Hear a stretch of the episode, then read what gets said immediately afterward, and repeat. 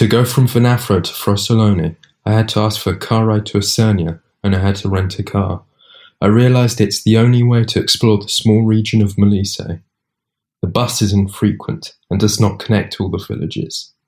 I arrived in Frosolone, the village of knives, which happens to have an orange flag for the Touring Club Italia, that is distinguished by the quality of its natural and cultural heritage. I came here because I knew it was one of the most beautiful villages in Italy, famous for its knife, forge and craftsmen.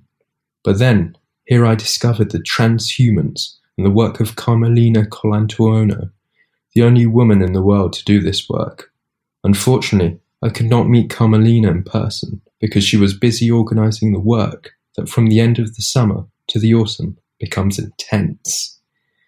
The Transumanza is an archaic and rural ritual that continues to keep generations together and tells the story of the intimate relationship between the human beings and the land to which they belong.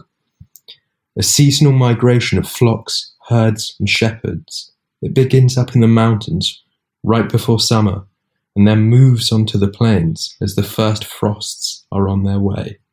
For five generations, the Colantuono family, originally from Frosolone, has completed this ritual, leading its herd of around three hundred cattle of one hundred eighty kilometres from their winter pasture in Puglia to the mountains of Melisse.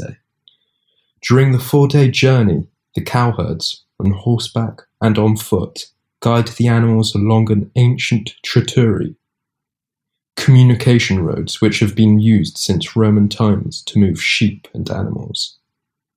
On December eleventh, twenty nineteen, the UNESCO unanimously declared the transhumance in Molise an intangible cultural heritage of humanity.